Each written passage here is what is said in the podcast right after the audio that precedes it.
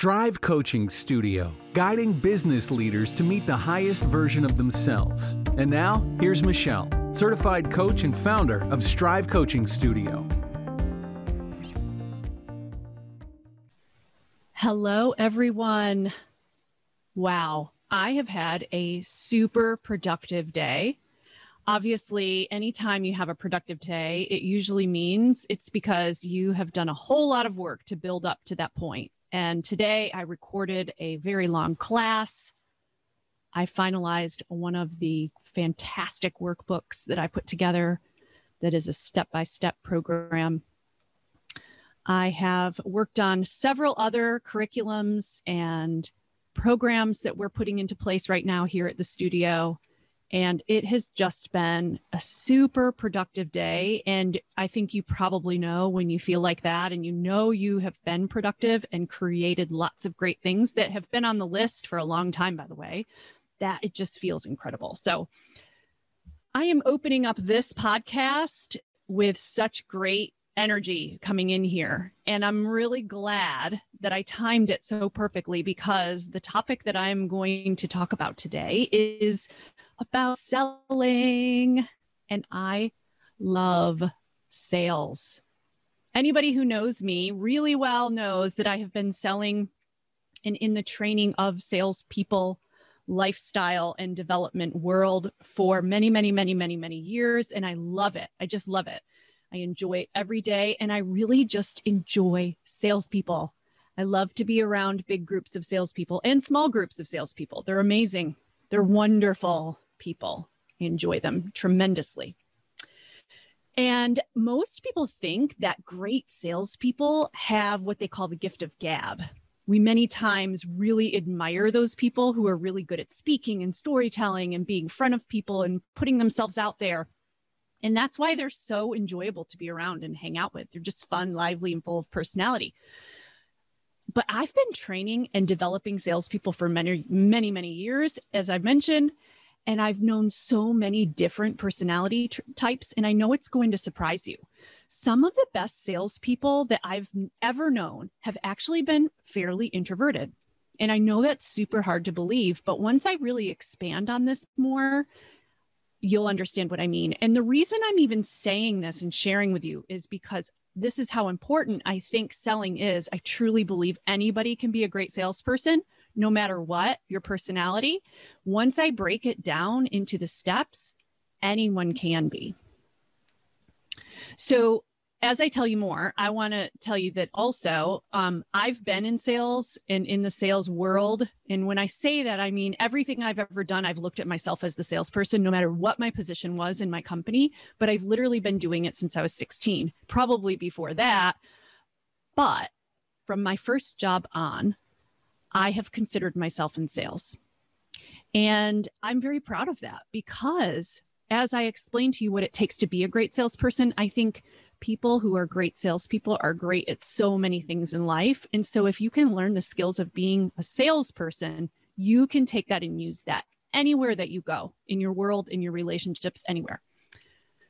So, like anything else, when I'm training or coaching anyone, I love when I watch the light bulb go off and their minds click and it's magical. When I say things, when I'm training something, and you can just tell that somebody really gets it and they see how they can use it in their lives and how it's such a huge benefit for them, it's a beautiful thing. So, in my experience, my expert experience, and I truly believe that I am an expert in this field, there are a few qualities of really great salespeople. And to me, and in my opinion, and it's a, I believe, a very experienced opinion, the number one most important factor is that they are great listeners. And listen, I know how much you've heard me talk about listening, but I'm telling you, when it comes to selling, it is the most important factor that you can have. So when you think about how much time you spent talking and how much time you spend listening. A rule of thumb as a salesperson and in the training that we've always done is that you should be talking 30% of the time and listening 70% of the time. So you've probably heard the old saying of you have two ears and one mouth, use them accordingly, proportionally. That is the that's the rule of thumb. You should never be talking more than your clients. You should be talking enough to get them to talk more, to get them to talk twice as much as you do. Number two is that they ask really great questions. They know how to get others talking about topics they want them to talk about themselves, their lives, their needs and wants, what makes them happy, what they don't like, what bothers them, what gets under their skin, what things they enjoy. This is so critically important because the better they can ask questions and the more they can get them talking, the more information they get to better serve them, especially when they're actually listening. That's again the key. Number three is they understand how to build a relationship and trust with others. So, all of that talking and listening includes them sharing too, finding things that create common ground between them, showing them that we are two humans in the same room together right now, talking about a topic that we're both interested in, and we are going to find anything that creates a common interest and connects us to each other. That could be people, it could be sports, it could be weather, it could be places where you've lived before, it could be the kind of cars that you drive, it could be somewhere you went to school. It doesn't even matter. The more you talk, the more you ask questions, the more you get to know people, the more you can connect with them and find ways to connect with them.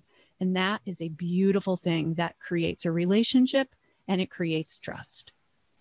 Number four is they know that their offers will be rejected more often than not. They don't take it personally. They know they're not going to get every sale. And they're okay with that. They're okay with the answer no. They're okay with, with understanding that it, what they have to offer isn't for everybody. They don't look at it as a rejection on them personally they look at it as this product or service has not been shown to them in a way that creates a value or a result that this particular buyer is looking to achieve right now. Or I haven't yet found out enough information about this client in order to show them how what I have will serve them. But they don't take it personally. So they're not afraid. They understand that the ratio and it's a numbers game will be against them most of the time, but it doesn't make them stop from asking. They know how to offer what to what their clients want based on exactly what they heard them tell them because they were listening. So based on just these four qualities, being a good listener, asking good questions, understanding how to build relationship and trust by connection, and not being afraid to ask and offer are the four qualities that can make anybody a great salesperson.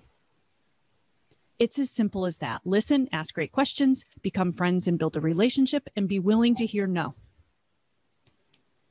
So, anybody who wants to learn how to sell doesn't need to be intimidated by it. Anyone can learn to sell. If you want to learn to sell, I can absolutely teach you. You literally only have to follow four simple steps and you'll already be far ahead of most people generally, but probably most salespeople. The reason this is so very important is because if you are a business owner or a leader in business, the more people you have selling your business, the better for you. So, first of all, I'm going to point this out to you. If you're a business owner or a leader in your business, you are in sales, which is why when I tell you that even as the founder of my company, the CEO of my company, and I have multiple companies, by the way, but even as whatever position it is that I hold within my company, and no matter how many people I have working for me, and at this stage, I would tell you that the time being that I'm referring to, I actually had mm, 15 salespeople and a large sales and marketing department. And I still considered myself in sales. And the reason I need to look at myself that way is because I'm always a representation of my company. I'm always selling my product. I'm always talking about my product and I'm always listening to other people and their needs and understanding what they want so that I can properly show them how what I have will solve what they're looking for. And in my case, I actually used a lot of that feedback to develop my future opportunities and my future product to be able to sell or my future service to be able to sell to them by listening. Could do a better job of running my business that way when I look at myself as being in sales. My firm philosophy is that every single person in your organization is in the sales department. Every single person, no matter what they are, if they answer the phone, if they greet delivery people or work in AP, run the operations, purchasing department, whatever department they're in, they're in the sales department. If everybody understands that everyone's responsibility is to wear a sales hat, you just created more salespeople, an entire sales force. So everybody you have is a representation of your company. So it's just a matter of whether they're a good one or a bad one. Everybody does have an interest in the success of what the company does, and they need to be trained in being able to talk about that. They need to understand what your product and service is, at least on a very shallow level. And when you have well educated, even simplistically well educated positions and people throughout your company who understand it, the more excited and confident they are to talk about it. So you have no idea how much of the following from a marketing perspective and sales you get from the most unexpected places and people. If your UPS delivery person has a great relationship with your office manager, and they or their family member is looking for something that your company offers, you have a sale thanks to your great office manager because they knew how to sell. And it can go the other way too. So that when the person in the company who sets up new vendors is communicating with an insurance company to get their proof of insurance or some liability documents or paperwork put together, and the insurance processing agent is in the market to buy your product, why wouldn't they ask them about it? Why wouldn't they want to, if they have a good experience with your um, vendor setup person, to communicate further about what they want? When your back office administrative person is setting up phone service at the local Verizon store and the rep there says that he and his wife are in the market for what you offer, how awesome is it when your admin can excitedly talk about what you do and have information about it to at least maintain the momentum toward the sale. So when you and your company have the attitude that everybody's a customer, it changes everything. Everyone could be buying your product or service tomorrow. Changes your whole perspective. When you teach them the basics, and if you've made great quality hires in your people for what they do in your organization, and if they love where they work, they'll be proud to know that they're a representation of you wherever they go and with everyone they meet, even the quiet people, even the introverts. Because guess what? They might not be the ones who usually talk as much with others. Maybe they don't even have a position where they're typically talking with others at all. But I can guarantee you that there's probably some social media activity going on.